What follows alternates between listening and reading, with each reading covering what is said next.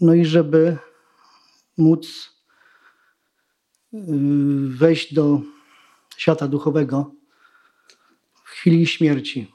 Poprzeczka jest postawiona bardzo wysoko, bardzo, ale jest to wszystko możliwe tak naprawdę dzięki łasce guru.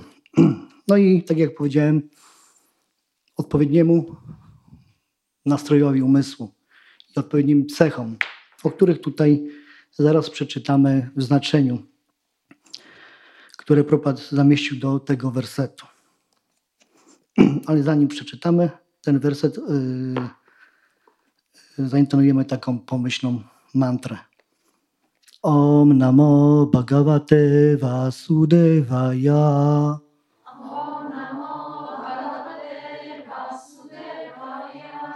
Om Namo Bhagavate Vasudevaya.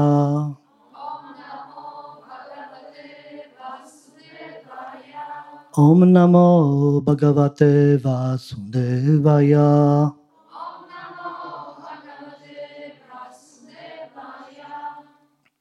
Myślę, że ten werset dla wielu z Was jest znany. Myślę, że też niektórzy potrafią go zaintonować w sanskrycie z pamięci. Pamiętam wiele lat temu robiliśmy takie spotkania i na koniec po tych spotkaniach dostawaliśmy tak zwane zadanie domowe i między innymi był właśnie ten werset. To zaintonuje sanskryt.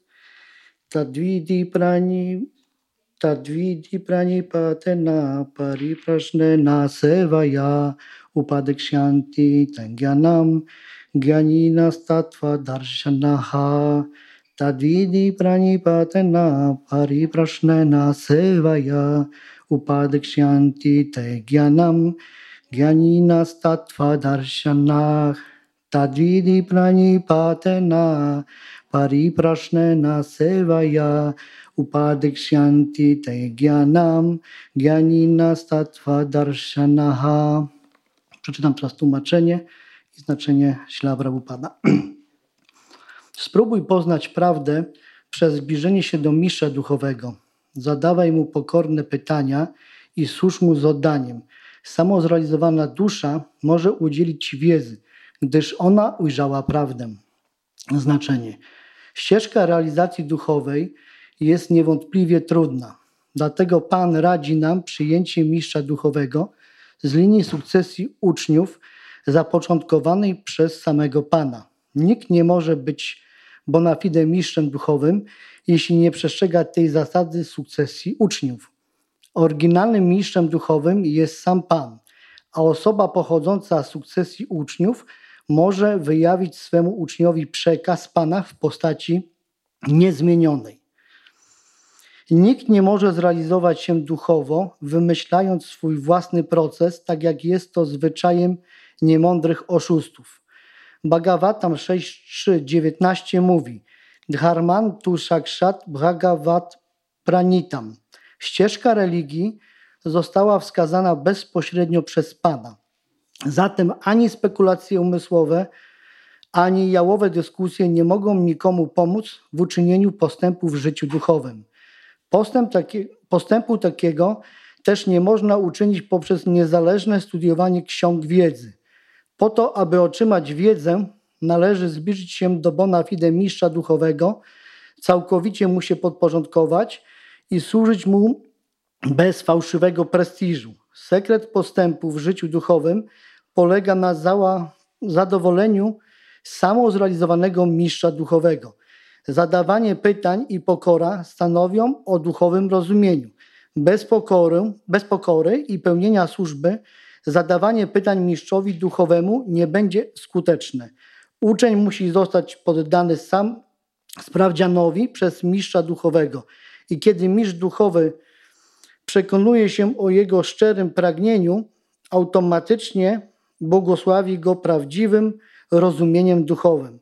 Werset ten potępia zarówno bezrozumne naśladownictwo, jak i zadawanie absurdalnych pytań.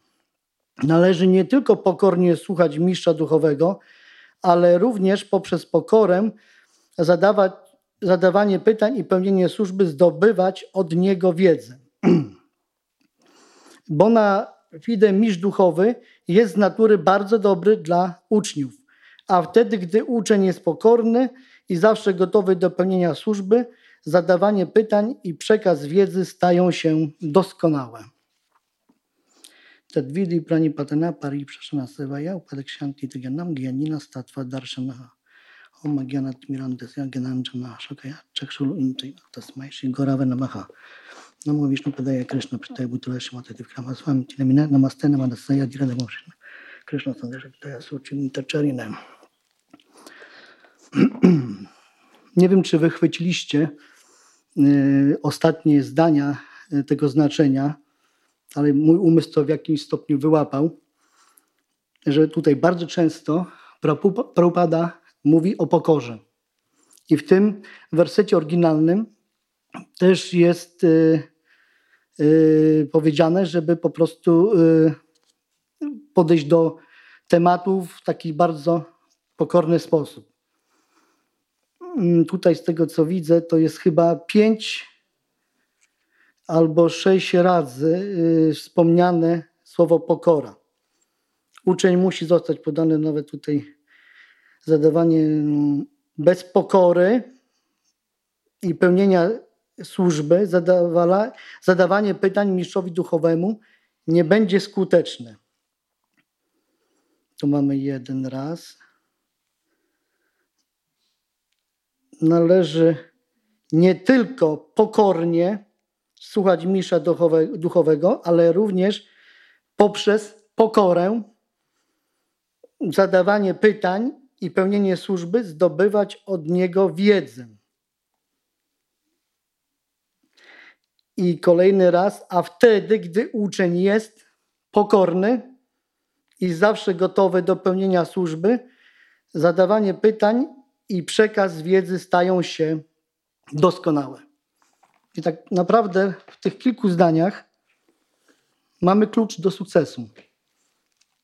Czyli największego celu, yy, jak, yy, największego celu, jaki mamy do zrealizowania, posiadając tą ludzką formę życia. Wielu ludzi, wielu filozofów, wielu myślicieli na pewno sobie zadaje pytanie, mm, po co żyjemy?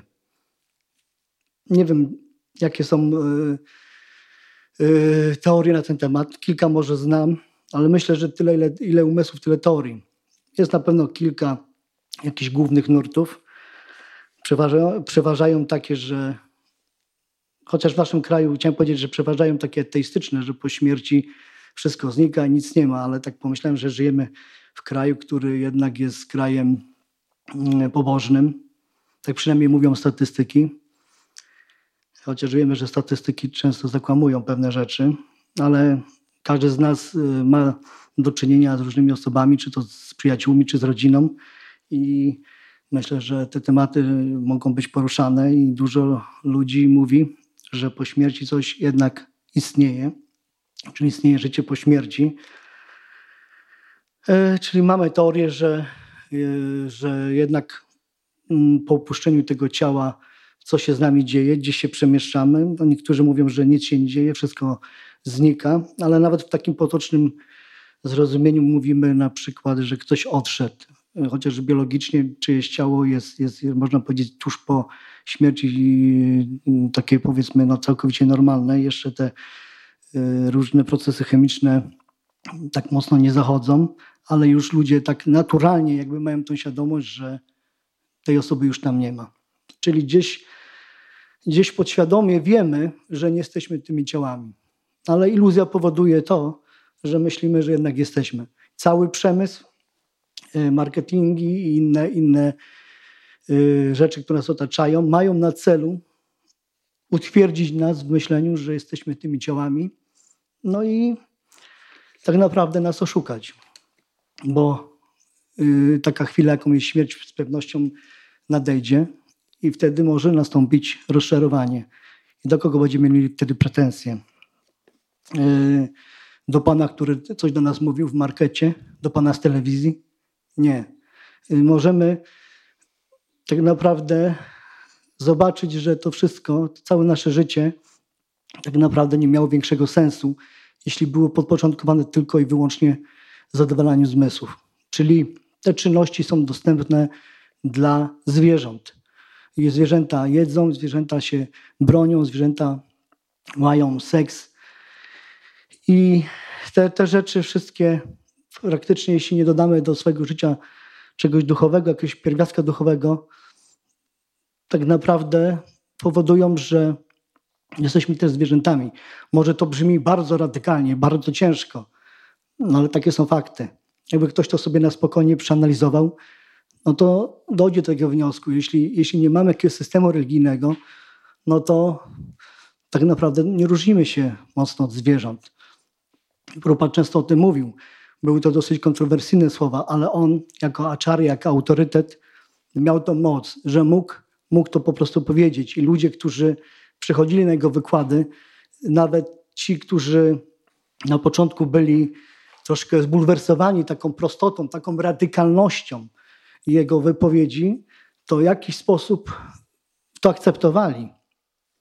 To jest właśnie ten fenomen Śla upada, że on mówi o takich ciężkich rzeczach w prosty sposób i zarazem był bardzo prostolinijny, czyli mówił, to, mówił tak, jak jest. Zresztą Bhagavad Gita, którą na, wydał, nosi, yy, nazywa się taka, jaką jest, czyli nie ma tam jakichś, jakichś dziwnych kamuflaży, jakichś dziwnych analogii, podtekstów. Prabhupada to powiedział bezpośrednio, tak jak jest. Ale wiadomo, prawda czasami jest bolesna. Niektórzy nie chcą tej prawdy słyszeć. Ja zresztą jestem też, yy, może, można powiedzieć, byłem przedstawicielem takiego gatunku, że nie chciałem słyszeć takich rzeczy, bo bałem się gdzieś w tyle głowy, że jeśli to usłyszę, to będę musiał coś z tym zrobić, a nie chciałem. Tak naprawdę chciałem się cieszyć, tak jak większość z nas. Każdy, każdy z nas y, chce się cieszyć i gdy w jakiś skutek jakichś różnych aranżacji spotykamy się z tą wiedzą, czy w postaci książek, najczęściej w postaci książek, ale czasami ktoś spotka baktów na jakichś festiwalach, usłyszy mahamantrę, no to jako, jako dusza zaczyna czuć różnego rodzaju emocje. Z jednej strony gdzieś czuć atrakcję, bo, bo można zobaczyć, można sobie poglądać filmy osób, które uczestniczą w różnych takich kirtanach. Teraz się to tak robi troszkę w cudzysłowie komercyjnie, żeby, żeby po, ludziom y, przedstawić kirtan na takim bardzo wysokim, zaawansowanym poziomie. I ostatnio widziałem, ktoś to nagrywał kamerą, y, tak jakby z takiego balkonu i były takie ujęcia, zbliżenia na twarze tych osób. I naprawdę widać było po tych ludziach, że oni są mega szczęśliwi. I zapominają się po prostu, zapominają o pewnych desygnatach, że ktoś jest y, prawicowcem, ktoś jest lewicowcem, ktoś jest metalowcem, ktoś jest punkowcem. To wszystko po prostu znika. Jest to całkowicie transcendentalne, czyli duchowe, ponad tymi wszystkimi materialnymi, zewnętrznymi okrywami. Takich filmików, zdjęć jest mnóstwo. Na internecie możecie sobie zobaczyć kiedyś swego czasu Indra Dumna z wami pokazywał na swoim blogu ujęcia ludzi, którzy y, przychodzą na jego programy. To były po prostu te emocje, które tam się widziały, były niesamowite. Nawet jak ktoś brał zwykłą brukselkę, mógł tej brukselki powiedzmy nigdy nie jeść, nie lubić jej, albo szpinak na przykład. Dużo ludzi, y, dzieci przynajmniej w moich czasach nie lubiało tej potrawy, a tam na tych zdjęciach widać, że oni się delektują jak jakąś największą ambrozją, jakimś nektarem. Dlatego, że gdzieś czują, że to nie jest zwykłe, że to nie jest coś takiego powszedniego. I Prabhupada właśnie nam przywiózł całą tą wiedzę, y, żebyśmy mogli doświadczyć czegoś, czego byśmy tak naprawdę raczej nie doświadczyli. Myślę, że byśmy byli yy, raczej nie w świątyni Hare Krishna, gdyby Prabhupada sobie nie zadał tej, tej fatygi i nie wsiadł na ten statek Jaladuta, żeby przypłynąć do, do Stanów i podzielić nam się z tą wiedzą. Jak wiemy, po drodze przeżył zawały. Yy, to nie było po prostu, to nie była piękna jakaś kajuta, yy, to nie był jakiś yy, apartament najwyższej klasy z wygodami. To jest pewnego rodzaju szok, że ktoś w tak podeszłym wieku chce po prostu pojechać do, do kraju, o którym się nasłuchał, że tam nie ma co jeść, przynajmniej wegetariańskiego nie ma co jeść. Są problemy z, dostępnością, tak słyszałem tak przynajmniej, do tego, żeby codziennie rano wziąć kąpiel, że to nie, nie zawsze jest takie super. W tamtych czasach przynajmniej tak, tak, tak informacje dobiegały do Prabhupada. I on, mając tą, tą wiedzę, postanowił, przy, przyjął wcześniej saniasę i postanowił jednak popłynąć. Wiele jego braci duchowych, wiele osób, które y, usłyszały o jego planie, nie były w stanie tego zrozumieć. Mówili mu, po co w twoim wieku się fatygować? Jesteś starszą osobą, zostań w Vrindawanie, siedź pod drzewem pragnień, intonuj. Ale nie, Prabhupada tak nie zrobił. A dlaczego tak nie zrobił? Ponieważ yy, gdy udało się wieku bodajże, z tego co pamiętam, 26 lat, na spotkanie z Bhaktisiddhantą Saraswati Maharadżem, jego późniejszym mistrzem duchowym, to usłyszał pewne rzeczy, które tak naprawdę e, zmieniły jego życie. E, jak wiemy, Ślaupropada, nie może nie wszyscy wiedzą, ale zanim spotkał swojego guru, był zaangażowany e, w takie czynności popierające Gandiego. Y, protestował przeciwko y, powiedzmy okupacji Anglików. Nie podobało mu się mm, to wszystko, co się w tamtych czasach działo w Indiach. Był, można rzec, takim troszkę nacjonalistą indyjskim. O, dziękuję. Ale w takim pozytywnym zabarwieniu tego słowa. Chciał, żeby, y, żeby no jak wiemy, Rugandiego na czym, na czym się opierał, nie będę tutaj wchodził w szczegóły ale gdy usłyszał, y, to było na spotkanie na, na dachu jakiegoś, jakiegoś budynku i tam yy, Bhaktisiddhanta go dojrzał wśród wielu zgromadzonych osób. Został do niego przyciągnięty i powiedział mu, y, już, y, już tak jakby po, po wszystkim, jak, jak już się ten wykład skończył, to Prabhupada był taki zaskoczony, był taki oczarowany wręcz prezentacją Bhaktisiddhanty Saraswatiego, podszedł do niego i mówi, że, że te rzeczy, które usłyszał, to mu po prostu powodowało jakiś chaos w głowie i te, te wszystkie rzeczy, które wcześniej pokładał w nie wiarę no i tak dalej, to pod wpływem tych, tego, tego po prostu strzelania te, te, tą wiedzą spowodowało, że on już stracił w to wiarę, że, że jednak widzi w tym wielki sens, wielką logikę i, i zapytał się, co, co mógłby dla niego zrobić. Tak, tak naturalnie, spontanicznie. I, i Śla Bhaktisiddhanta Saraswati powiedział, że y, powinieneś nauczać y, w zachodnich krajach po angielsku, przekazywać tą wiedzę Gaudiya Vaishnavizmu w krajach zachodnich. Prabhupada w tamtym czasie jeszcze nie zdawał sobie sprawy, że tak to się w przyszłości stanie, chociaż były przepowiednie, które mówiły o tym, że będzie taka osoba, która rozprzestrzeni te nauki na Zachodzie. No i po jakimś czasie y, to pragnienie zadowolenia guru zaczęło w Szlapropadzie dojrzewać. Do tego stopnia, że właśnie doszło do tego, że y, przyjął saniasę i y, zanim to zrobił, to mieszkał w świątyni Vrindavan.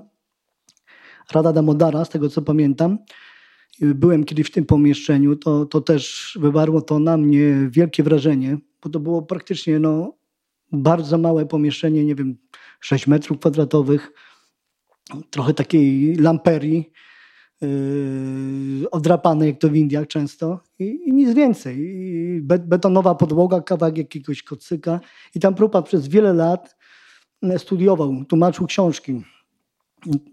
No to yy, stwierdziłem, i nie tylko ja, wszystkie osoby, które tam były, że to jest po prostu jakieś niesamowite, e, żeby ktoś bez jakiegoś pragnienia sławy, zysku, wyróżnienia miał, miał taki stan, stan umysłu. I okazuje się, że to pragnienie, które zaczęło u niego kiełkować, doprowadziło do tego, że był w stanie y, właśnie zrobić to, co zrobił.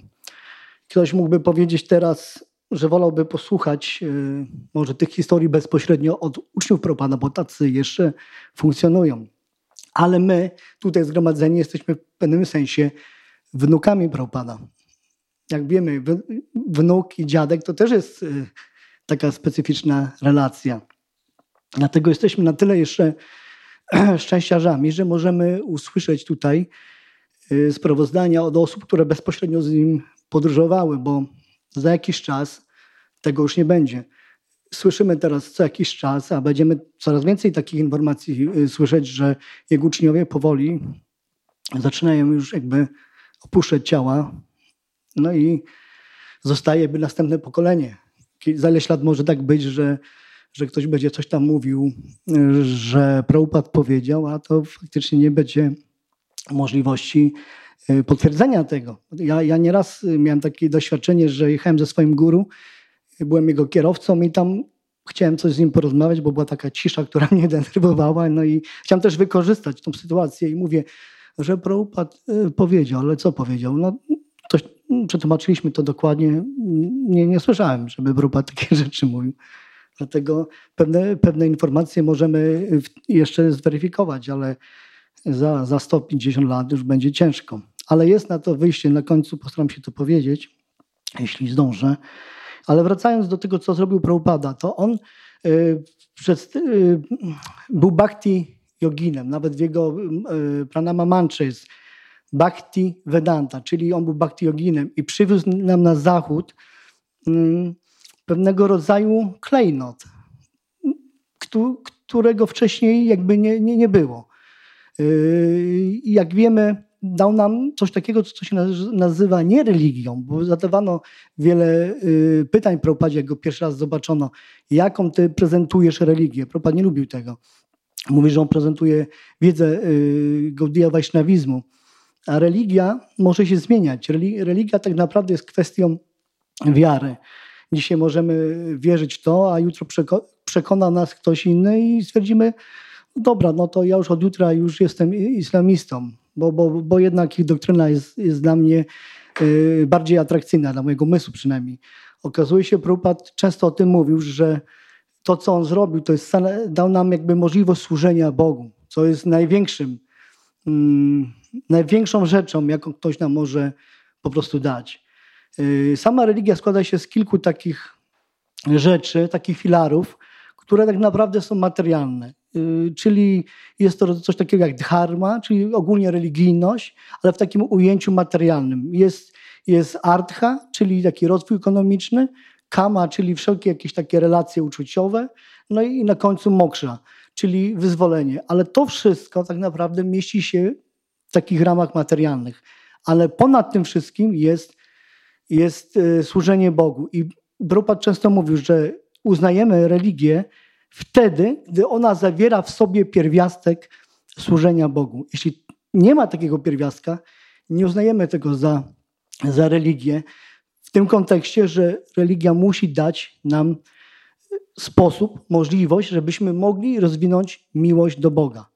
I różne religie, Prabhupada często mówi o chrześcijaństwie, że, że, że tam jest kładziony, kładziony nacisk na pewne relacje z Bogiem są to relacje y, dosyć poufne, ale nie tak poufne, o jakich jest mowa y, w pismach Wajsznawizmu. To już jest praktycznie dostępne dla y, nielicznych osób. I teraz jest tak zwany paradoks, ja bym to nazwał paradoks Wajsznawizmu, to oczywiście moje stwierdzenie, że Prabhupada, Śla Prabhupada przywiózł coś, co jest tak naprawdę czymś wzniosłym, ale dał to ludziom, którzy tak naprawdę nie mieli żadnych kwalifikacji. Jak wiemy, pojawił się w środowiskach e, hipisowskich w Stanach, a wcześniej przyjechał do rodziny hinduskiej, która go zaprosiła, ale zobaczył, że po jakimś czasie nie ma efektu. I, i często się słyszy, ale jak, jak to po prostu jest, że, że Prabhupada tak, takie wzniosłe rzeczy dawał tak prostym ludziom. No okazuje się, że Wajsznawa tego kalibru ma tą jest Mahama Vandhyayaya, czyli, czyli on to rozdziela wszystkim, y, bez, bez względu na, y, na, na, ich pochodzenie. I, a tak naprawdę to się wszystko zaczęło od pana Chaitani, który też, też po prostu rozdawał miłość do Boga za darmo. Jak czytamy w różnych y, pismach, no było to w tamtych czasach swego rodzaju fenomenem. Ludzie wtedy mieli fałszywego, dlatego na początku mówiłem o tej pokorze. Jeden z guru y, powiedział mi coś takiego, że mistycy mogą przez swoje wyrzeczenia, przez swój, swoje katowanie swojego ciała, przez różne procesy osiągnąć różne siddhi. Mogą tutaj stworzyć kilka sobowtórów, mogą zniknąć, mogą się stać malutcy, wielcy, ale pokorę nie jest łatwo po prostu osiągnąć. Taką moc mistyczną. Bardzo ciężko. To jest jedna z naj, najcięższych mocy osiągnąć pokorę, bo jak już ktoś zdobywa jakąś wiedzę, jakąś, jakąś moc, no to co się dzieje? Można powiedzieć, z automatu staje się dumny. Tego Śla Prabhupada yy, przedstawiał takie rzeczy i kładł nacisk na, na, na te rzeczy, żebyśmy już na samym początku, jak budujemy dom, to muszą być dobre fundamenty, żebyśmy na tych fundamentach mogli zbudować coś, coś głębszego, coś, co spowoduje, że się wyzwolimy jakby z tego cyklu narodzin i śmierci. Teraz słowo guru, tak jak rozmawiam z różnymi osobami, nie jest do końca popularne.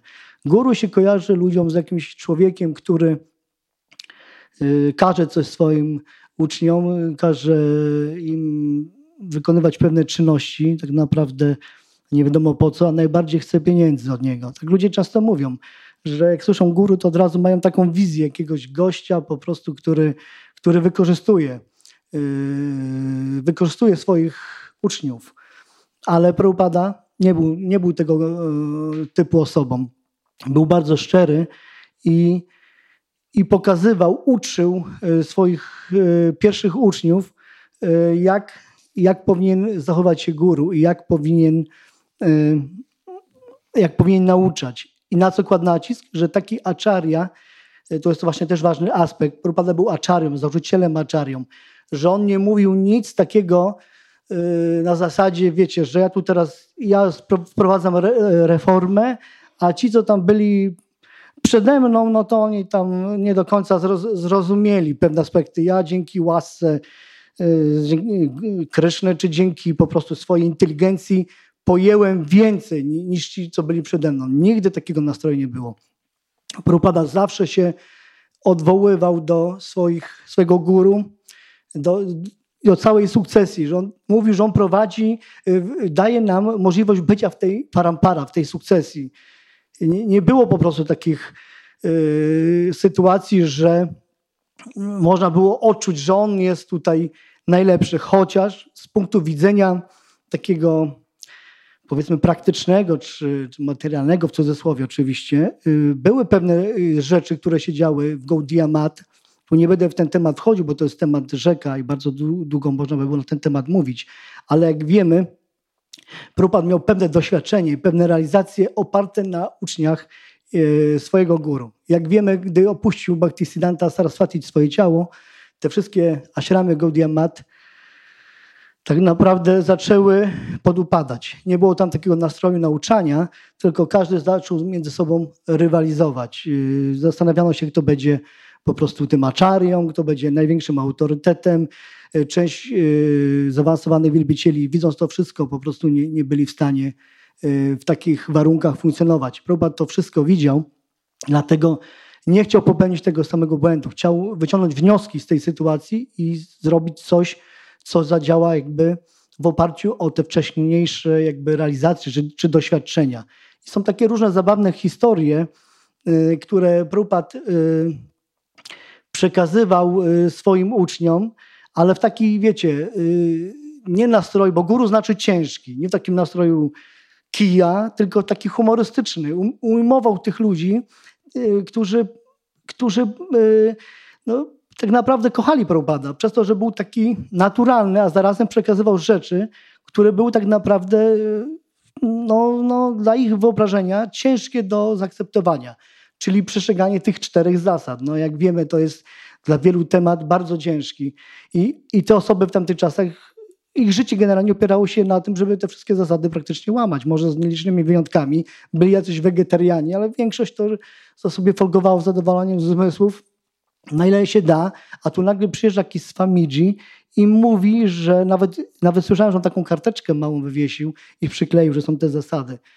Że to było po prostu dla wielu no, takim szokiem, ale on potrafił się sprzedać jako, jako, yy, autentyczną, jako autentyczna osoba i to spowodowało, że ich serca się zmieniły, że oni, oni pod wpływem tej, tego towarzystwa Śleopropada byli w stanie zrobić takie rzeczy, które kiedyś by nie byli w stanie zrobić za żadne pieniądze świata. To jest, to jest wielki fenomen. I czytałem kilka dni temu taką historię o, tych, o tym pierwszym ośrodku w Nowym Jorku. I Prabhupada miał też taki y, talent, taką, taką nie, nie tyle talent, ale taką, y, potrafił po prostu na kogoś popatrzeć i go tak jakby, mówiąc jak to teraz kolokwialnie, zeskanować i wiedział do czego taka osoba się nadaje. Mimo, że nie wiedział, co ta osoba robiła tam rok, dwa, pięć lat temu. I były, była pierwsza świątynia, pierwszy ośrodek y, i tam pojawili się jego pierwsi uczniowie. No i Prabhupada powiedział, że no, teraz trzeba będzie zrobić, y, już musimy to zalegalizować, wszystko to musi tak y, już być pokładane, to nie może być na zasadzie jakiegoś takiego chaosu, y, że, że zaczynamy powoli, powoli się rozrastać. Gdzieś tam poszła już informacja na mieście, że jest taka osoba i ludzie zaczęli przychodzić, zaciekawieni, słuchać. No i też pojawiło się kilka takich pierwszych wielbicieli, takich pionierów powiedzmy, którzy nie, nie wiedzieli tak naprawdę, kim jest Prabhupada, nie mieli tej wizji. Prabhupada mówił, trzeba ofiarować Krysznie wszystko. To oni, słyszałem, że jakieś tam rzeczy przynosili, jakieś, jakieś ciuchy, różne rzeczy. Prabhupada stopniowo, po kolei, po kolei, stopniowo e, i im tą wiedzę, że tak powiem, przemycał trochę do ich umysłu. Jest, jest taka historia, jak ci jego pierwsi baktowie, Kirtanananda, Brahmananda, jego brat e, Gargamuni, i Satsvarupa y, Swami. Wtedy, wtedy był prawo. I Prabhupada mówi, no dobra, to robimy teraz takie, powiedzmy jeszcze gości, takie spotkanie i musimy wyznaczyć kogoś na prezydenta. I było takie, wiecie, y, otwarte spotkanie i czekam na propozycję. Kto, kto chce być prezydentem? I tak się, to było chyba, chyba 4 czy 5 osób, to nie, nie, mniejsze gremium niż teraz. I i każdy taki speszony prezydentem, no brzmi, ale to, to odpowiedzialność i tak dalej. Probat, yy, no wysuńcie jakieś, jakieś wnioski, jak, jakieś propozycje. I Brahmananda mówi, ja bym proponował Kirtananandę, dlatego, że jest pierwszy. Przyszedł pierwszy, no to należy mu się. A Prabhupada mówi, nie, ja uważam, że ty powinieneś być prezydentem. Co się okazało, że Brahmananda się przyłączył do tego procesu. On wcześniej Miał do tego talent, był przewodniczącym gdzieś tam w gimnazjum, miał jakąś swoją y, grupę y, w wojsku, tam też jakimś, miał jakąś organizację, jakiś tam był szefem jakichś zapaśników. Nawet niektórzy nosili takie kurtki specjalne, jakby, które pokazywały, że należą do tej jego teamu, powiedzmy, do tej, do tej brygady. Propad w, jakiś sposób przeniknął. Y, może tam też trochę informacji wiedział, ale zobaczył, że on, że on będzie działał zgodnie z swoją naturą, że to będzie właściwy człowiek na właściwym miejscu. Mówi, ty zostaniesz prezydentem. No i Propad powiedział, no to, to, to tak się stało. Później yy, był, następną osobą był Saswarupa z wami. On był wtedy takim artystą, pisarzem, miał bardzo duży talent do, do takich rzeczy. To został pierwszym sekretarzem i skąd można powiedzieć. No i jeszcze był brat Brahman, Brahmanandy Gargamuni, i Prabhupada tak się patrzy na niego. Dla ciebie też mam propozycję. I on, on tak speszony, bo nie wiedział, że są, są jeszcze jakieś do rozdania, jakieś wataty, powiedzmy, nie? I on mówi, ty zostaniesz skarbnikiem. Ale jak Prabhupada, ja skarbnikiem, taka odpowiedzialność, myślę, Prabhupada mu powiedział, ty się nie przejmuj, ja cię nauczę różnych y, rzeczy y, związanych z księgowością. Co się okazało? Y, Gargamuni miał już od dziecka smykałkę do biznesów. Y, nawet mówi, że w wieku 7 lat w szkole sprzedawał tak zwane bomby wiśniowe, które dzieciaki kupywały i później wysadzały takie skrzynki na list. Czyli gdzieś w jakimś stopniu był talentowany w pewnych kwestiach. No i, i został tym y, pierwszym skarbnikiem. No, yy, oczywiście radził sobie, jakieś tam biznesy prowadził, coś tam, zawsze pieniądze miał, powiedzmy. Czyli, czyli Prabhupada jakby go tak wyczuł. On nawet mówi, że w pewnym momencie zobaczył, jak Prabhupada tak mu się głęboko patrzy w oczy. On był aż speszony, a później wyczytał, że oczy są zwierciadłem duszy. To na pewno jest takie nawet zdjęcie, które to pokazuje, że, że Prabhupada go przeniknął i zaangażował go zgodnie ze swoją naturą. No i później mu pokazywał różne rzeczy, jak, jak zaczęły się pojawiać pierwsze y, wpływy. Oczywiście tam był taki problem w tamtych czasach, że ISKCON jeszcze nie, był, y, nie miał takiego statusu w Stanach organizacji religijnej, czyli te wszystkie wpływy pieniężne, które jakieś dotacje, które zaczęły się pojawiać, trzeba było to jakoś zaksięgować i tam pojawiła się kwestia pojawiła się kwestia podatków no i oczywiście tam był y, odpowiedni prawnik, Baktowie to wszystko fajnie zorganizowali i w pewnym momencie przysz, przyszedł list od tego prawnika i Gargamuni miał y, y, klucz od tej skrzynki. No i zobaczył, że zaadresowane jest do Prabhupada. Chyba nawet do niego, już tego tak nie pamiętam, ale tam było napisane, że jakiś tam departament do spraw wyznań religijnych w Stanach akceptuje ruch Hare Krishna jako organizację religijną, non-profit i tak dalej, że już kwestia tych podatków będzie całkowicie inaczej wyglądała. No i zaniósł ten list do Prabhupada. Prabhupada był bardzo szczęśliwy z tego powodu, bo wiedział, że to wszystko się teraz bardzo dobrze potoczy. No i yy, poszli później razem do banku. No możecie sobie wyobrazić Prabhupada w tych, tych szatach, do, bo tam dwie przecznice dalej był bank, w którym, w którym yy, Baktowie założyli konto, pierwsze konto w Iskonie. No i tam przychodzili. Ten Gargamuni przychodził normalnie jako młody chłopak, ale jeszcze, jeszcze wtedy nie nosili ludzie i tylko Ślia Prabhupada był w takim stroju Wajsznawa, no ale yy, trzeba było tam różne formalności wypełniać, yy, różne papiery przy rejestracji tego wszystkiego. I kiedyś miałem miejsce, Gargamuni opowiadał, była taka sytuacja, że on było miejsce, na, wiecie, jakieś takie pismo urzędowe i tam trzeba się podpisać. I było miejsce takie bardzo króciutkie na podpis. I on widział, jaki Prabhupada ma podpis. To jest bardzo długi podpis i, i po prostu nie zmieści się tam. No to, ale też był wymagany jego, jego podpis i on się na, na, tym, na tą taką linijką tak podpisał i zaniósł to Prabhupadzie i, i czyta i zobaczył, że on też się musi podpisać. Jako funder acharya powiedzmy. I podpisał się yy, pod, pod tym jego podpisem i później wziął go tak na bok i mówi nie podpisuj się nigdy nad acharyą. Ale zrobił to w taki sposób, że, że, że on yy, zrozumiał pewną kwestię. No i te czasy w tamtych y, no, no, wyglądały bardzo tak, wiecie, ekstremalnie, można rzec. Możemy sobie to wyobrazić. Nie byłem w Nowym Jorku w tej świątyni, ale jak myślę o Ameryce, to głównie o tym miejscu, żeby zobaczyć po prostu ten, to, to, to pomieszczenie, chyba to się nazywało niezrównane podarunki, tak, po polsku. I, I, ktoś ostatnio był z Baktów z Polski i tam właśnie zamieścił zdjęcie, że to dalej jest tam zamknięte, ktoś tam, są jakieś bóstwa, tam są w ogóle całe historie związane z tym miejscem. Niedaleko był też sklep jakiegoś Hindusa i tam Baktowie poszli i zobaczyli jakieś murti, kryszny. A Hindus to Hindus sprzedawał to jako jakąś ozdobę e, do, do domu. Ktoś ma powiedzmy albo dla swoich jakichś rodaków, albo ktoś chciał sobie urządzić dom w stylu orientalnym, bo w tamtym czasie gdzieś tam krążyły te różne informacje takie związane e, z Indiami. Zresztą e, Brahmananda też już był wcześniej w Indiach, zanim spotkał Prabhupada. On pływał na statkach e, tak, i był kiedyś w Indiach i zobaczył właśnie te świątynie, to, tą filozofię troszkę poczytał i go to zaintrygowało, ale tak pozytywnie. I dlatego jak spotkał Prabhupada, to on już, pewne podłoże już jakby było i stwierdził, że idzie do tego propada. Już koniec mówi, zostawiam swoje życie tak, jakim jest i czuł, że jego życie się już odmieni no, na 180 stopni. I został właśnie w tej świątyni.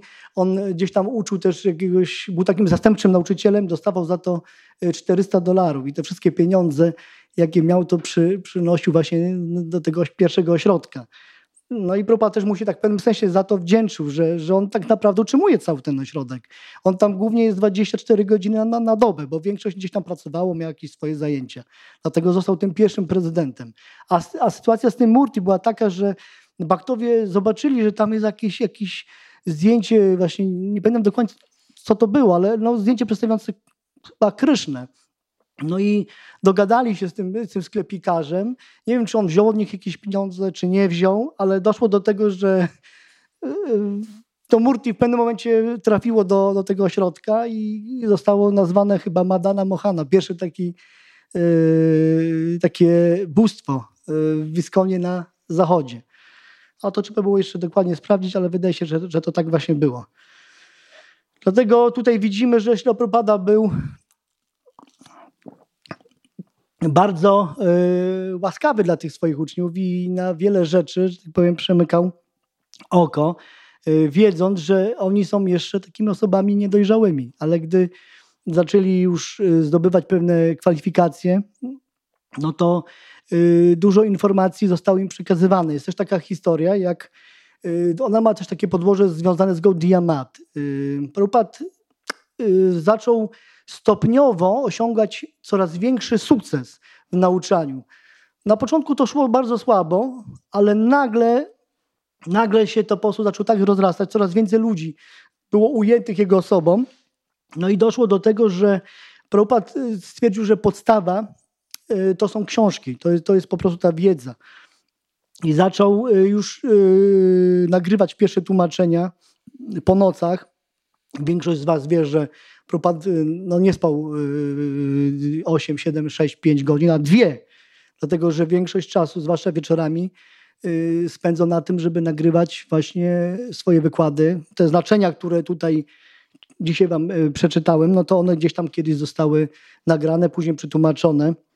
To, to jest naprawdę potężny wysiłek i Prabhupada stwierdził, że trzeba to y, drukować i, i roz, y, już jako y, pełnoprawna organizacja założona w 1966 roku, z tego co pamiętam, możemy już funkcjonować, możemy robić harinamy, wszystko co jest związane z tą tradycją Gaudiya Vaishnavizmu. I wtedy się właśnie pojawiły pierwsze harinamy, pierwsze książki. Może to nie były jeszcze takie książki jak teraz, ale jakieś takie były broszurki, można tak to określić. I była taka sytuacja, że jeden rozdział z drugiego kanto Srimad Bhagavatam został wydrukowany. Wtedy jeszcze nie było bodajże BBT, tylko było taka, yy, druk, yy, jak to powiedzieć, taka yy, formacja, można powiedzieć, formacja Iscom Press, tak, Press się nazywało. Oni, oni zajmowali się wydawaniem takich pierwszych tłumaczeń Prabhupada i wydali właśnie książkę, taką broszurkę, która była, y, to był jeden rozdział drugiego kanto. No i, i tak troszkę to zrobili, chcieli to tak szybko zrobić i zadowolić Prabhupada, bo oni mieli wręcz obsesję na tym punkcie, co było oczywiście bardzo dobre, żeby go zadowolić, bo jego uśmiech był po prostu bezcenny, jego zadowolenie. No i szybko to zostało zredagowane, yy, dane do druku. No i ukazała się ta broszurka. I wyobraźcie sobie taką sytuację, że było wtedy chyba jakieś święto i e, dają e, prałupadzie i już mają taką, wiecie, wizualizację sobie robią, jak Jaszloprad się uśmiecha, yy, szczęśliwy, dziękuję, a, a Ślapropada był bardzo poważny.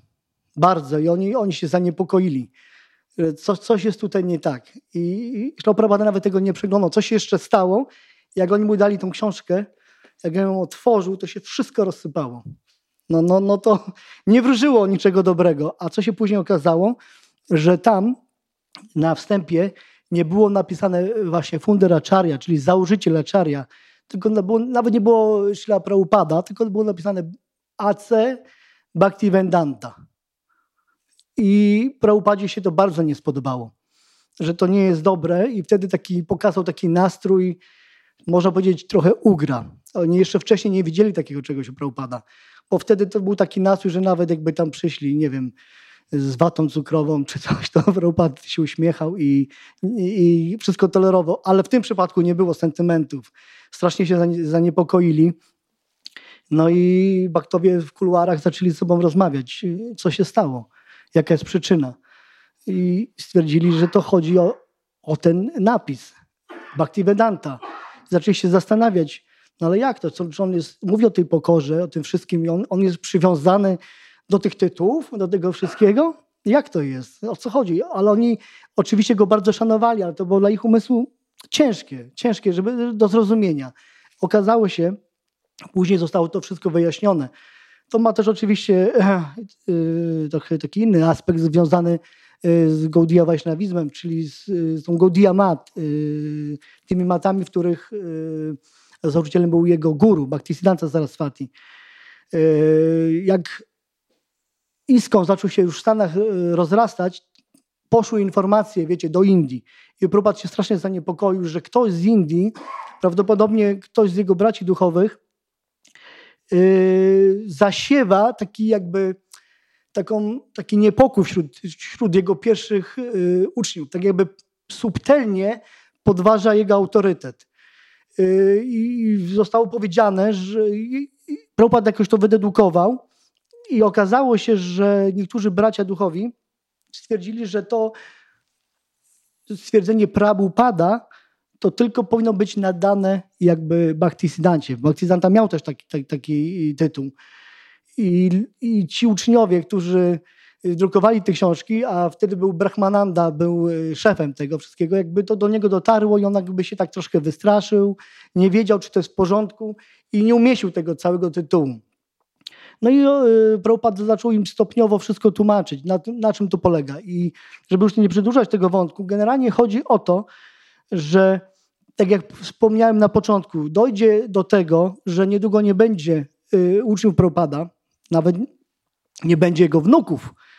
I to ma bardzo, bardzo w, ważne zastosowanie dla następnych pokoleń. W 2006 roku zostało nawet y, powołane takie, takie towarzystwo y, wśród wiel, takich zaawansowanych wielbicieli, y, żeby przygotować już jakiś materiał na następne pokolenia, które, które materiał ten ma po prostu pokazać następnym pokoleniom, że pozycja Prabhupada jest niezachwiana, jest najwyższą Yy, że on jest tym właśnie założycielem ruchu, żeby kiedyś tam w dalekiej przyszłości nie doszło do jakichś różnych zawirowań, powiedzmy. Jak wiemy, w ruchach religijnych często dochodzi do, do pewnych sytuacji, które, które się wymykają spod kontroli. Dlatego chodziło o to, żeby to wszystko dokładnie sprecyzować, żeby to było konkretnie napisane. Wracając jeszcze na przykład do pana Chaitani, jak pan Chaitanya nauczał,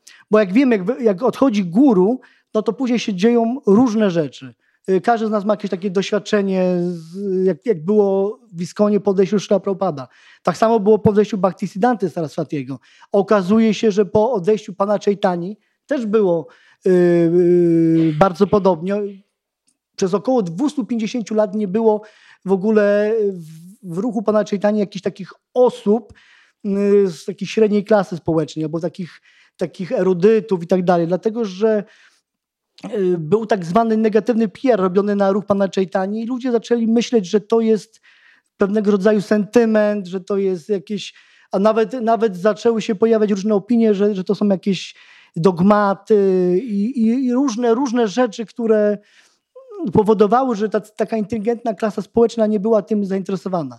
Dlatego Prabhupada przyjął na ten zachód i y, wprowadził w życie tą jakby przepowiednię, tu mam nawet napisane, która została wygłoszona przez pana Chaitanie, Vantya Kanda, to jest y, Chaitani Bhagavatam i tam pan Chaitanya mówi, że ten ruch Sankirtana będzie szerzony w każdej wiosce i w każdym mieście.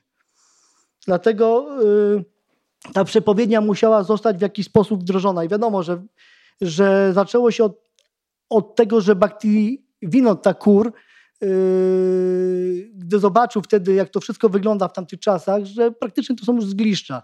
Nikt, nikt nie rozumie tej całej sidanty, bhakti yogi. Każdy ma jakieś swoje spekulacje, każdy wierzy w to, co mu się chce. Nie, nie jest to wszystko yy, tak konkretnie opisane. I Bhaktivinoda Thakur właśnie modlił się do Kryszny, żeby miał yy, jakiegoś, powiedzmy, jakąś osobę, kogoś, kto to będzie w stanie wszystko dobrze poukładać, i to tak zalegalizować. Właśnie miał tą wizję, gdzie się pojawił pan Czejtania, nie zobaczył to, to miejsce i od tej, od, wydawał bardzo dużo książek i od tej pory to wszystko zaczynało jakoś po prostu wyglądać, bo, bo wcześniej to wiecie, to było tak, że ktoś yy, spotkał tam jakiegoś dziadziusia, jakiegoś babadziego, gdzieś tam sobie siedział pod drzewem, Hare Krishna, Hare Krishna, Krishna, Krishna, ale to nie było jakby tak zrobione, żeby, żeby ten ruch się mógł rozprzestrzenić na, na kraje zachodnie. Dlatego ta przepowiednia została y, wdrożona w życie przez wysiłki Bhaktivinoda Thakura, później się pojawił jego syn Bhaktisiddhanta Saraswati i w ostateczności tutaj jesteśmy spadkobiercami Szlaprupady na zachodzie, który to wszystko bardzo dobrze opisał, przekazał, no i y, przywiózł y, na zachód, żebyśmy mogli te wszystkie kwestie y, zrozumieć. Może w tym momencie zakończę. Są już jakieś pytania? Mam jeszcze dużo rzeczy, ale to, to są już na kolejne tam godziny. Nie chcę za mocno zabierać czasu. Ktoś by chciał coś powiedzieć, może dodać, yy, ma jakieś, jakieś, nie wiem, realizacje z tym związane. Z, obo, z osobą Brupada, jak na przykład Brupad zmienił czyjeś życie, bo to też jest dosyć ciekawa kwestia, że, że ludzie próbowali różnych, różnych rzeczy, różnych technik. Nie, nie, nie dawało to rady, a wystarczyło przeczytać fragment jakiejś rozrywki związanej z szlapropadem i nagle czyjeś życie się radykalnie zmieniało. Mam nawet taki jeden przykład osoby, kiedyś pojechałem do pewnego miasta, nie będę mówił jakiego, i tam zacząłem mówić o, o, o rzeczach, które mnie zainteresowały i byłem, że tak powiem, taki aż, aż nabuzowany tym wszystkim. Miałem nastrój kaznodziei, powiedzmy. Dlatego, że to mnie tak, tak złapało, że, że jest taka osoba, że ktoś w ogóle przyjechał i założył jakiś ruch, w którym się kładzie nacisk na, na, na brak toksykacji. Myślałem, że to niemożliwe na zachodzie, żeby ktoś na takie rzeczy kładł nacisk, że to, to było dobrą cechą. No, no wiadomo, jak w tym świecie jest. Wszystko dokładnie jest na odwrót. No i pojechałem do pewnych znajomych, i zacząłem o tym mówić i to się spotkało z brakiem zrozumienia, a wręcz zostałem po prostu odsunięty. Później doszły mnie słuchy, że ludzie pomyśleli, że coś, coś się stało nie tak, że jakieś nawiedzenie się pojawiło.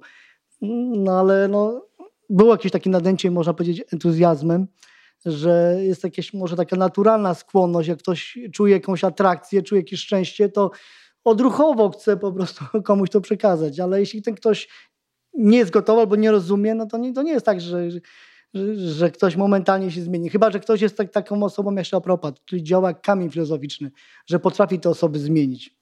I, i, I, później przyjechałem za około tam roku w to miejsce, ale już, już trochę to ze mnie zeszło. Stwierdziłem, że to muszę być wewnątrz, nie będę tym epatował na lewo i prawo. Jakaś tam sikha była, coś, ale jak ktoś się, miałem taki nastrój, jak ktoś się zapyta, to powiem, ale, ale nie będzie po prostu jakiś jakiś tam ktoś zje jakieś mięso, ja nie będę stał i tam nie jedz tego, bo to jest złe i tak dalej. I okazało się, że, że te osoby, które były najmocniej zaangażowane tak negatywnie, nagle przestały i zacząłem się tak podpytywać, co się stało po prostu, skąd takie radykalne zmiany. I, i otrzymałem taką informację, że, na, że dla niektórych ludzi było tak radykalne, a oni się uważali za największych radykalistów, że to, to co przekazał Prabhupada, to już było dla, dla największych anarchistów, radykalistów poza w ogóle obszarem pojmowania i stwierdzili, że to trzeba po prostu z czystej ciekawości sprawdzić. Według nawet takiej zasady, jeśli chcesz poznać wroga, no to, to poznaj jego strategię. I jeden człowiek, właśnie pierwszą książkę, jaką dostał, to była yy, Prabhupada Lila Mryta. I przeczytał tą Lila Mrytę i serce się po prostu zmieniło. I ja przypomniałem sobie taką sytuację, jak przyszedłem do takiego ośrodka, tam w miejscu zamieszkania i też, też dla mnie z materialnego punktu widzenia to po prostu był szok, tak mogę powiedzieć. Chociaż w tamtym czasie ja się uważałem za naprawdę yy, awangardowego gościa, ale to, co prezentowała świadomość Kryszny, ten cały, te, te doti, te, te sikhy, to, to no umysł po prostu nie był w stanie po prostu wytrzymać. Ale no, jakoś szedłem nawet chyba z nudy, bo nie miałem żadnej innej koncepcji, nie miałem co robić. ja pójdę z czystej ciekawości, bo zawsze byłem ciekawy, zobaczę, co tam, co tam jest, ale jak były jakieś wykłady, jakieś, to ja nie wiem, coś tak, taką sobie robiłem, jakąś afirmację, że nie słuchałem tego w ogóle. Bo wyłączałem się po prostu całkowicie. Nawet nie wiedziałem, o czym, ktoś się mnie zapytał, o czym była mowa, to, to, to w ogóle nie był w stanie jednego zdania powiedzieć. Ale siedziałem sobie tak na ławce i tak oglądałem, kiedy skończy gadać, nie? Może jakieś jedzenie będzie, jakieś, bo tam tak było mm, dużo, dużo prasada. I podszedł mi jak jeden bakta, on tu chyba z Wrocławia jest, przychodzi bardzo rzadko, ale się pojawia. Jak go ostatnio spotkałem, to od razu mi się, cofnąłem się o te 30 kilka lat wstecz i, i zobaczyłem po prostu, jak on mi to mówi. Mówi, Yy, zobaczysz! Na takiej ławeczce siedziałem, tak jak są te on tak do mnie podszedł, to był taki specyficzny. Miał taki wysoki głos, mówi, zobaczysz, jak cię pada złapie, to będziesz płakał jak kot. A myślę, ja. co to jest? Mówię, jakieś nawiedzenie. Zobaczysz, nie? Ja mówię, dobra, spadam, nie? Spadam z tego miejsca. No i, i nie, nie byłem w stanie uciec. Później ktoś mi powiedział, chodź na chwilkę, Wiesz, że jak ty zrobisz jeden krok, to Kryszna tysiąc robi. Już, już koniec, jest po tobie. To już nie istniejesz dla świata materialnego. Ja ja, po co mi to było? Po co mi to było? Tak jak na początku mówiłem. Po co tam przyszedłem w ogóle? Tak bym miał fajne życie. Mógłbym robić to, co robię i bym się cieszył. A już nie szło się cieszyć, bo gdzieś w tyle głowy wiedziałem, no ojej, to, to no, szkoda po prostu yy, tak żyć, no bo, bo to kiedyś się skończy. No wiecie, to już nie będę się rozwijał, ale roz, e, analizował tego wszystkiego, co miałem w głowie, bo to, to był naprawdę szok nawet dla mnie, co mi tam umysł po prostu nadawał. No i okazało się, że gdzieś za pół roku pojawiłem się na farmie. Ale poszedłem tak naprawdę e, nie do baktów, tylko zobaczyć kolorowe jeziorka. Bo słyszałem, że gdzieś tam niedaleko farmy są jakieś kolorowe jeziorka. To mówię, warto zobaczyć. Mam niedaleko, no to pod domem kolorowe jeziorka, ludzie opisują, nawet przyjeżdżałem z Białegostoku, no mówię, to, to pójdę. No i tak oglądałem to y, kolorowe jeziorka, w końcu zszedłem z tej górki i zacząłem do jakiegoś pierwszego budynku. Zapukałem, tam jakiś bachta wyszedł.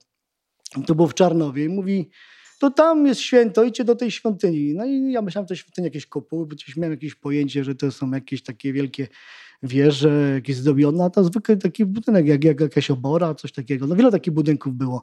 Jak tam wszedłem, to już przeżyłem po prostu totalny szok takiego czegoś to przez całe życie nie przeżyłem. Wszyscy chodzi w tak zwanych, nie wiem, pieluchach, czy jak to różnie nam to mówiło. I ktoś nam zaproponował, bo to była gdzieś godzina 19. Słuchajcie, zostańcie do jutra, jutro mamy jakieś święto, y, pokój się pojawił, wszyscy na łanie posprzątali, tam trzy osoby były. No i to trzeba, to jest taka zasada, że tu wstajemy rano. No ja mówię, ale której rano? Bo dla mnie rano to jest od 9 do 11. A dla nich było troszkę inaczej, to była noc. Czyli stwierdziłem, że mógł powiedzieć, że stajemy w nocy. No i, i ten. Ja nie byłem skory do wstania. I przyszedł taki Bachta, nie mniej wszyscy go kojarzą, yy, ale starsi Bachtowie mogą na pewno pamiętać Dryszta. I Dryszta właśnie wtedy przyszedł i mówi do mnie, chodź kolego, trzeba się wykąpać w zimnej wodzie. Ja mówię, ja cię co znowu, zaczyna się. I ja już wcześniej, jak tam nie mogłem usnąć, to wziąłem Bhagavad Gita, bo była taka biblioteczka i otworzyłem akurat Y, to mnie nie interesowało, tylko te obrazki mnie interesowały. Co, co tam jest? I widziałem takie, jak ktoś, y, kobieta, tam takie drzewo, coś tam, jak śpi, takie to sobie tam tłumaczyłem i mówię, ja będę, chciałem tak zaimponować mu i mówię, ja będę niedźwiedziem. Taką brudkę wtedy nosiłem. Widzisz, już, już sobie brudkę założyłem, będę niedźwiedziem. Tak chciałem wyjść na takiego gościa, który tam coś czyta i tak dalej, nie? A, ale on nie, jego to nie rozśmieszyło w ogóle. ja mówię, to, to coś, jakieś mruki, nikt tutaj nie ma żadnego poczucia humoru ale mówię może od tego stawania. I co się stało rano? Jednak no, głupio mi tak było po prostu zostać, jak wszyscy wstali. No, jakoś się y, zmogłem. No i poszedłem do, do łazienki, a tam była taka y, tak, beka, czy to, co to była, jakaś taka wanna z takiego parnik do ziemniaków. I to tak się obracało. I ja byłem już już byłem na końcu, nie, nie załapałem się na nawet letnią wodę, tylko na, na taką praktycznie ona miała może 3 stopnie. A ja wszystko jestem w stanie stolerować. Mogę stać na jednej nodze 5 godzin, ale kąpiel w lodowatej wodzie, jak jest na zewnątrz zimno, to jest dla mnie największy rodzaj wyrzeczenia. No i tam akurat to było. I tak tylko słyszę takie, takie kotary i tak a, a, takie odgłosy i taka para tam leci stamtąd, nie? Mówi, a. To jest, mówię, towarzystwo. No nie ma takiego już na pewno na całej ziemi, nie? No i pytam się Bachty, aha, jeszcze te dziwne te stroje, te szmaty, takie gamsze to się nazywało. Mówię, to już jest po prostu odlot. I mówię, ale jak tam, y, y, jak to, jak, jakie są, jaka jest technologia kompania? Mówi, no lewasz sobie tej wody z tego parnika do wiaderka, tam masz takie coś później do polewania, no i stoisz i się polewasz, nie? Mydło się nawet nie rozpuści, bo to było takie zimne. Polewasz, to jest kąpiel taka rytualna trochę, nie? Bo wiesz, w nocy się zanieczyszczasz. Ja mówię, a jak zanieczyszczasz? Dowiesz się w swoim czasie. No i to jakoś przetrawiłem. Umysł mi troszkę już odpuścił. Może ta zimna kąpiel spowodowała, że, że już było generalnie fajnie. I, bo było ciepło. Później już było ciepło. Wchodzę na górę, a tam właśnie takie pomieszczenie i wszyscy halo Krysia, halo Krysia, Krysia, Krysia, halo, halo, halo Roma, halo Roma. Ja mówię, ja! Co to jest? I właśnie ten Bachta, który mi powiedział, zobaczysz, będziesz płakał, jak Prabhupada cię zapiął do mnie, podszedł i mi dał y, japas. Masz tutaj kolego i, i ten. Ja myślałem, że to mantrowanie to polega na tym, że chodzisz od ściany do ściany, nie? Bo tak chodzili. Ja mówię, a co, ale można usiąść? Bo tak sobie miałem takie wyobrażenie joginu właśnie też z Bhagavad że ma takie paznokcie, takie włosy i siedzi. Oczy na pół zamknięte. Mówię, to Hare Krishna, Hare Krishna. Mówię, to, to, jeszcze, to jeszcze jest bajer. Mówię, komuś powiem, że medytowałem, no to będę miał poważanie w pewnych środowiskach, nie? że nie jestem tuzinkowym, medytacja w górach, ale chodzenie od, od muru do muru, to mówię, to już jakiś odlad. Mówię, ale po co to chodzicie? Bo jak usiądziesz, to z reguły uśniesz, nie? Temu to po, to po co wstawać po prostu rano? Nie lepiej się wyspać i iść sobie po prostu mantrować? Nie, bo Prabhupada powiedział, nie? Że nawet jak, jak teraz opuszczał ciało, to no było kilka takich ważnych kwestii. Już na sam koniec, dosłownie mi, ostatnie minuty y, Prabhupada na tej planecie i, i on powiedział, że wstawajcie rano. Ja zawsze tej instrukcji jakoś nie chcę słyszeć po prostu.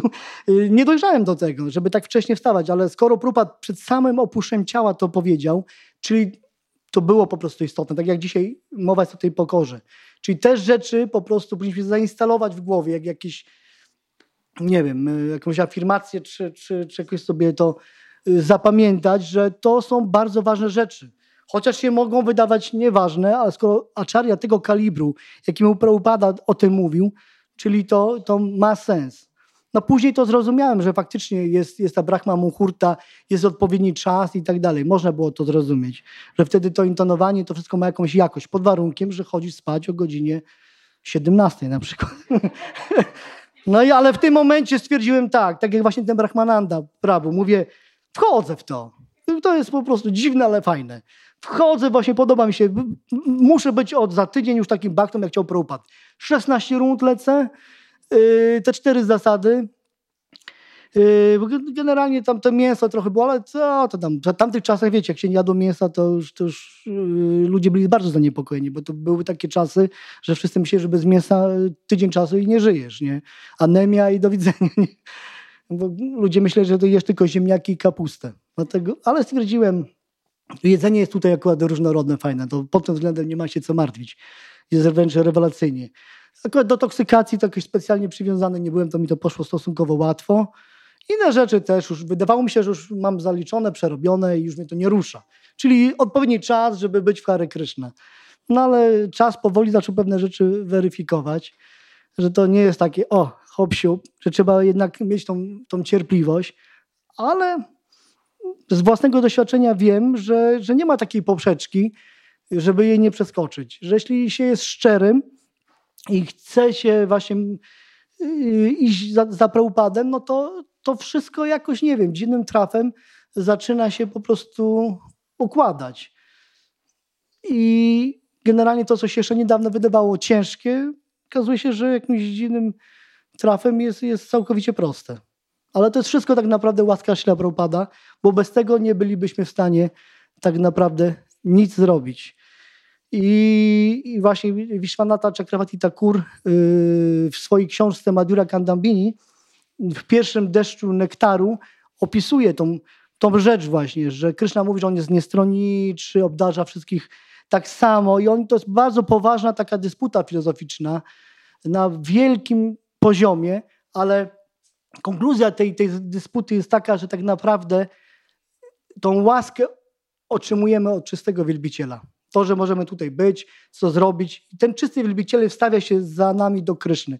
A Kryszna jest pokonany Jego miłością i, i po prostu y, pomaga nam. Nie, nie ma tak, że, że czysty wielbiciel powie, Pol, tam jest taki bakta, może, może tego. Ja bym chciał, żeby on był po prostu, y, bo chce dla nas dobrze, chce, chce dla nas po prostu naszego szczęścia. A Kryszna patrzy, ale Sprawdź mi tego delikwenta, bo ma tam jakąś złą karmę, po prostu to jeszcze nie ten czas.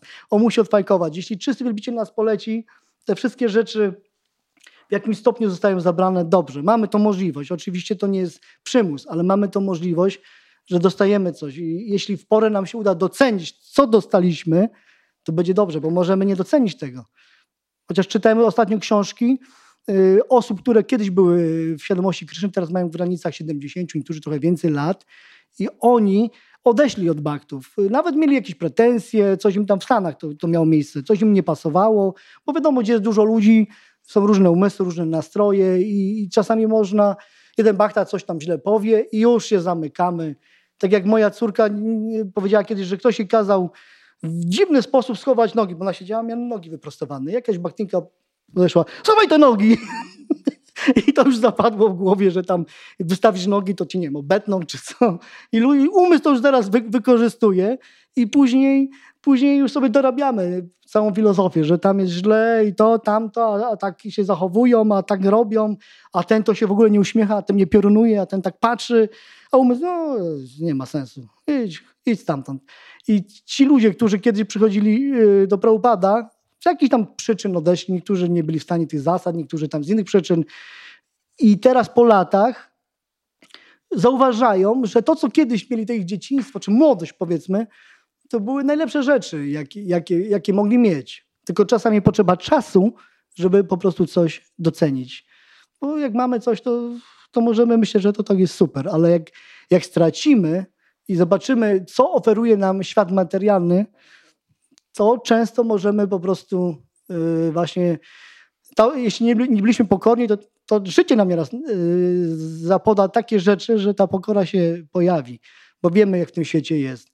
I wtedy możemy docenić tę tą taką słodycz, ten nektar, bo na początku jak to czytamy, to ja, ja tak przynajmniej miałem, jak czytałem te rzeczy, to, to mówię, wszystko fajnie, ale dlaczego oni co chwilę jakiś słodycz, to jakieś cukiernice, to są jakiś nektar, ambrozja, jak się czyta Czytanie, tam jest bardzo dużo takich rzeczy. Mówię, no, o co tym Bengalczykom chodzi z tymi tekstami? Ale, ale każdy, myślę, z was, nawet no, przez sekundę, myślę, że doświadczyliście. Skoro tutaj jesteście, to doświadczyliście tak naprawdę namiastki tego. I wiecie po prostu o co chodzi. To wystarczy nieraz jeden, jeden jakiś mahamantra, ale nie wiem, no, każdy coś tam ma. Czasami ja mam, jak, jak światło zgaśnie, ja z żoną rozmawiamy i i jest namaste śpiewane. No, człowiek traci kompletnie e, no, no, kontakt z tym światem. I, i, taka rzecz, nawet jak przychodzi później ciężko w życiu, tak sobie przypomnimy to, to, no to to jest w stanie nas po prostu trzymać.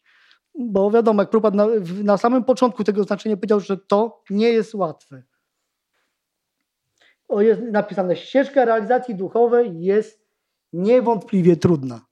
Jest trudna, ale w odpowiednim towarzystwie myślę, że, że może stać się łatwa. To jest kwestia tak naprawdę towarzystwa szczerości i resztę, resztę po prostu w jaki sposób się potoczy. To na pewno nie jest tak, że Kryszna siedzi tam sobie gdzieś i myśli, no ten przyszedł, ja mu tak przykręcę że, śrubę, że, że już, już mu się odechce. I to nie o to chodzi. Kryszna chce, żebyśmy wrócili z powrotem do niego i zakończyli te, powiedzmy, tak zwane nasze rozrywki, polegające na narodzinach, chorobach, starości i śmierci.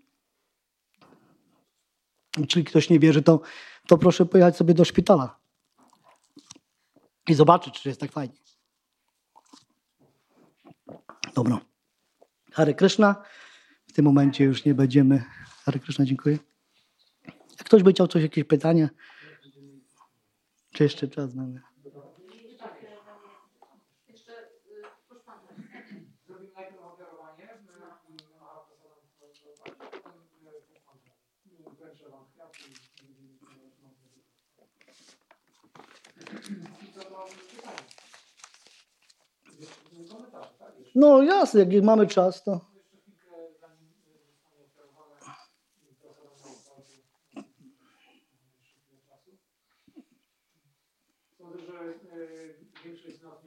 Prabhupadem, e, lub jakieś inne e, No. osobiste e, e, realizacje. Mój guru często się pyta, komu się śnił Śrila Prabhupada na Vyasa-Budży? Bardzo, chyba dwie trzecie, jak nie więcej, podnoszą rękę baktowie i mówią, że, że im się śnił. Często niektórzy mówią, w jakim kontekście i tak dalej. Na pewno nie są to zwykłe sny, nie? E, nie, e,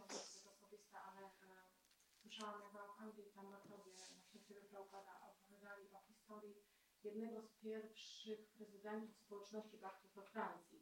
E, Zapomniałam jego imię, wybaczcie, bo to mi spadło, e, który później po wielu latach w ogóle odszedł i w ogóle nie chciał mieć żadnego kontaktu, e, nikomu nie mówił o tym, że kiedyś był Bachtą i e, już tak pod koniec swojego życia e, zachorował na raka i był w szpitalu, albo wtedy w związku zaprosił taką kobietą. Ona nic nie wiedziała o tym, że on był Bart, on w ogóle o tym nigdy nic nie mówił, w ogóle e, jakby wymazał tamtą część swojego życia e, z pamięci. E, I kiedy e, ona odwiedzała go w szpitalu, już lekarze powiedzieli, że, że on ciało, że praktycznie został parę dni. E, I ona codziennie przychodziła, ale akurat w tym dniu, kiedy on opuścił ciało, po prostu, no po prostu nie przyszła i jak przyszła do dostała telefon, że opuścił ciało i ona bardzo była ciekawa, e, co on, no jaka była jego świadomość w ogóle, czy coś powiedział, no każdy przeżywa, czy ktoś coś powiedział, jak to z nim było. I lekarze powiedzieli, że Państwo było niezwykłe, bo on e, leżał cały czas, praktycznie przecież był nieprzytomny, ale w, w tym momencie, kiedy praktycznie już powinien opuścić ciało, to on usiadł, wyciągnął ręce i powiedział, Prabhupada, przyszedłeś. No i, i, i, i, i za chwilę już tak, tak, jakimś tam czasie opuścił ciało. I ona to zapamiętała, ale w ogóle nie wiedziała, kto to jest Prabhupada. I ona zaczęła, napisała po prostu w Google'ach, tak, wygooglowała, kto to jest Prabhupada. Yy, powiązała oczywiście od, razu z Iskonem i zaczęła szukać kontaktów. Skąd on mógł w ogóle powiedzieć to słowo, skąd on znał. I ona dotarła yy, no, dzisiaj do internetu łatwo do, do wielu rzeczy i dotarła do banków yy, i do takich, którzy pamiętali go jeszcze z tamtych czasów i powiedzieli, pokazali jej jego zdjęcia, yy, że ma właśnie warto i no, piękna historia, która pokazuje, że Prabhupada pamięta, tak jak obiecał, że dobrze, że będzie z nami. Że ktoś zapomina, Prabhupada nie zapomina. Ja w ogóle nie chciałem nigdy żadnego guru przyjąć yy, przez lata, bo stwierdziłem, że ja będę tylko, chcę być uczniem Prabhupada, ale z racji, że już go nie ma, no to przez instrukcję, nie? I pamiętam jeden bakta, malowaliśmy wspólnie yy, świątynię, czy tam jakiś ośrodek i on mówi, ale co, już wiesz, przydałby się jakiegoś tam guru wybrać, to już tyle lat. I ja mówię, nie, jeszcze Prabhupada tylko i nie, mam takiej potrzeby. No ale jakoś to się później tak fajnie zaaranżowało, nie?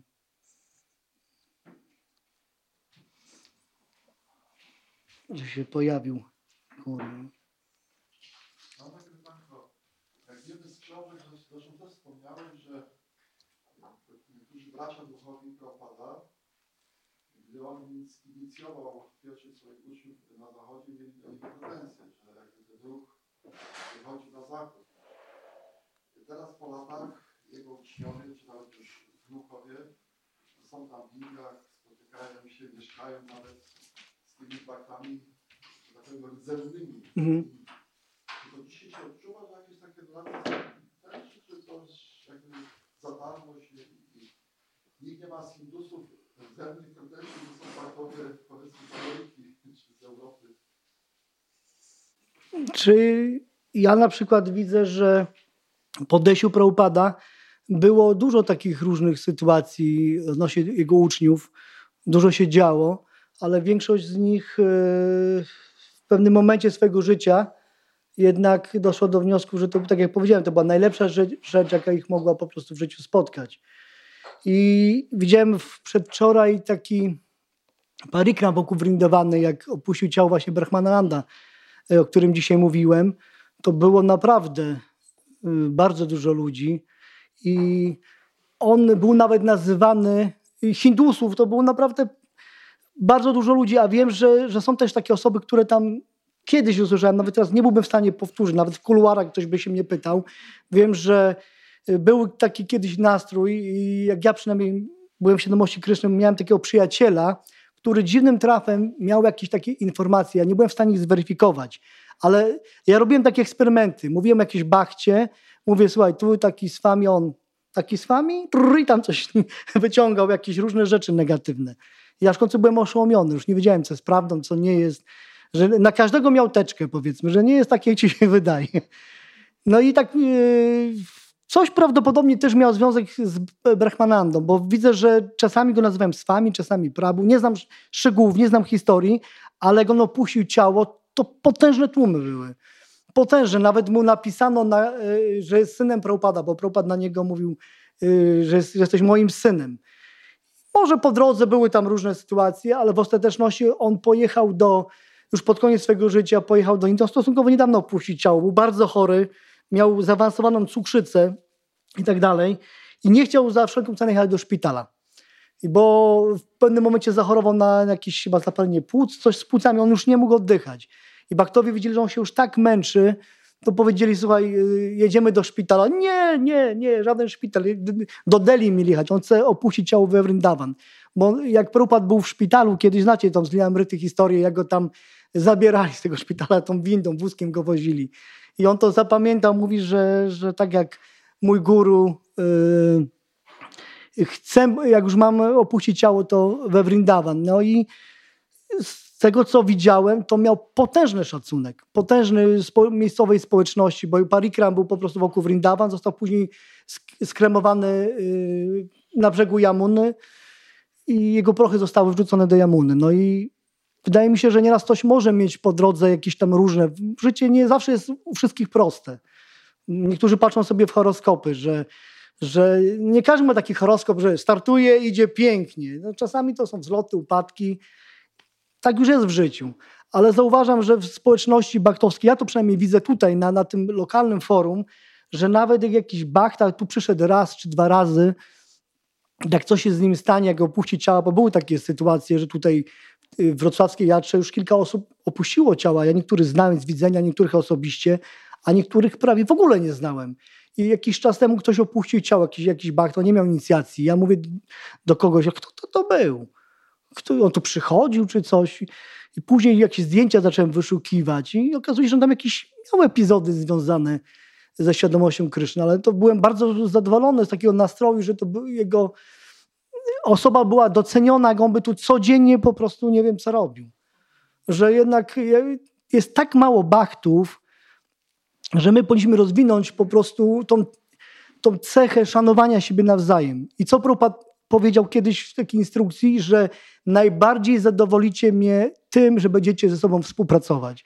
I to jest taka suma summarum, takie, takie podsumowanie wszystkich instrukcji, jak dla mnie przynajmniej, że jakbyśmy mogli siebie szanować i doceniać i pokazać miłość do Prabhupada, współpracując ze sobą, to naprawdę byłoby o wiele, wiele lepiej.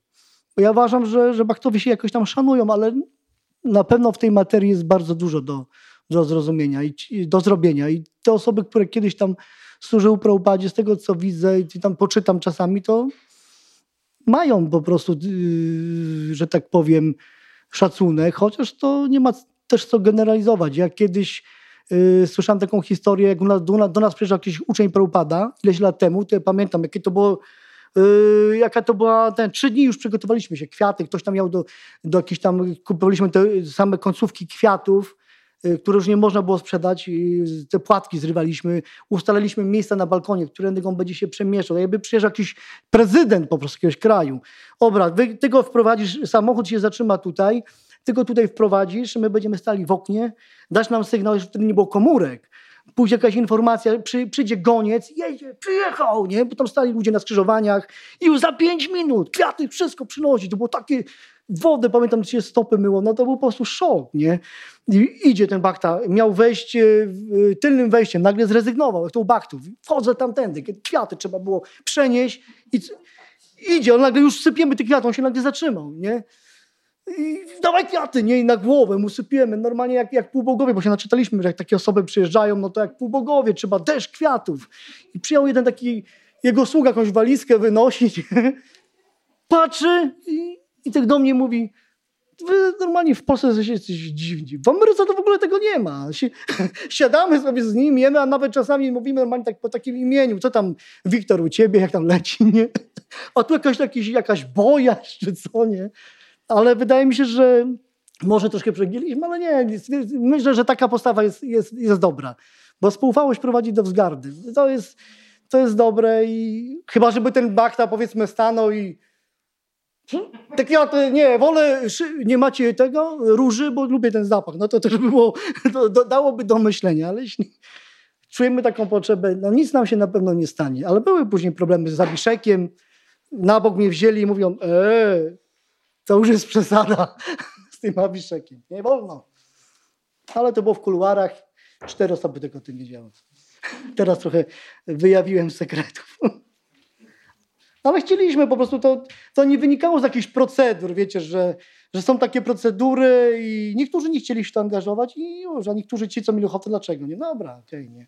Ale często tak było, że ci baktowie nie chcieli. Jak przyjeżdżali, nie, nie, nie, nie, przesadzacie trochę, ale my mieliśmy taki nastrój, rzadko ktoś nas odwiedzał. Tak już przyjechało, to byliśmy tacy szczęśliwi, że wszystko chcieliśmy zrobić, żeby tą osobę zadowolić, żeby przyjechała kiedyś, jeszcze raz może. Bo mieliśmy taką sytuację, że jeden z wami przyjechał, wszedł, zobaczył trzy osoby. O, wracam, nie pojechał do Wrocławia. No to test był dla nas, nie?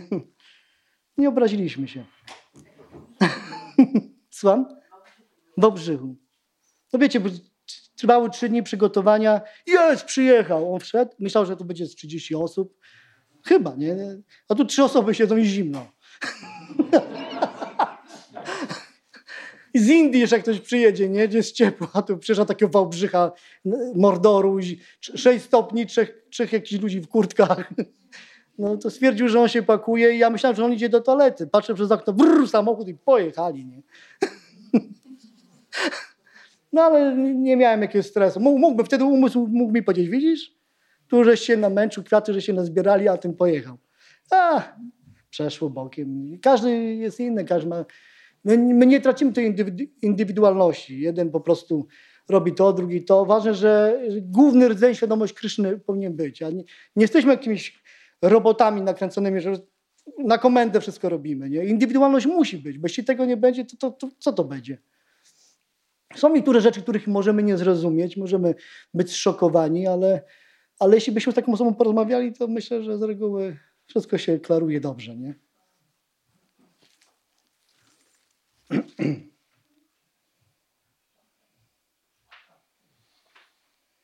Ja rozdam w tej chwili kwiaty. E, Stwierdziliśmy, że praktycznie jak będą nie płatki, tylko ca- całe kwiaty, więc dostaniecie po trzy kwiaty do ręki na każdy pokłon, na każdy pokłon e, w twoim kwiatku. Jest pomarańczowe,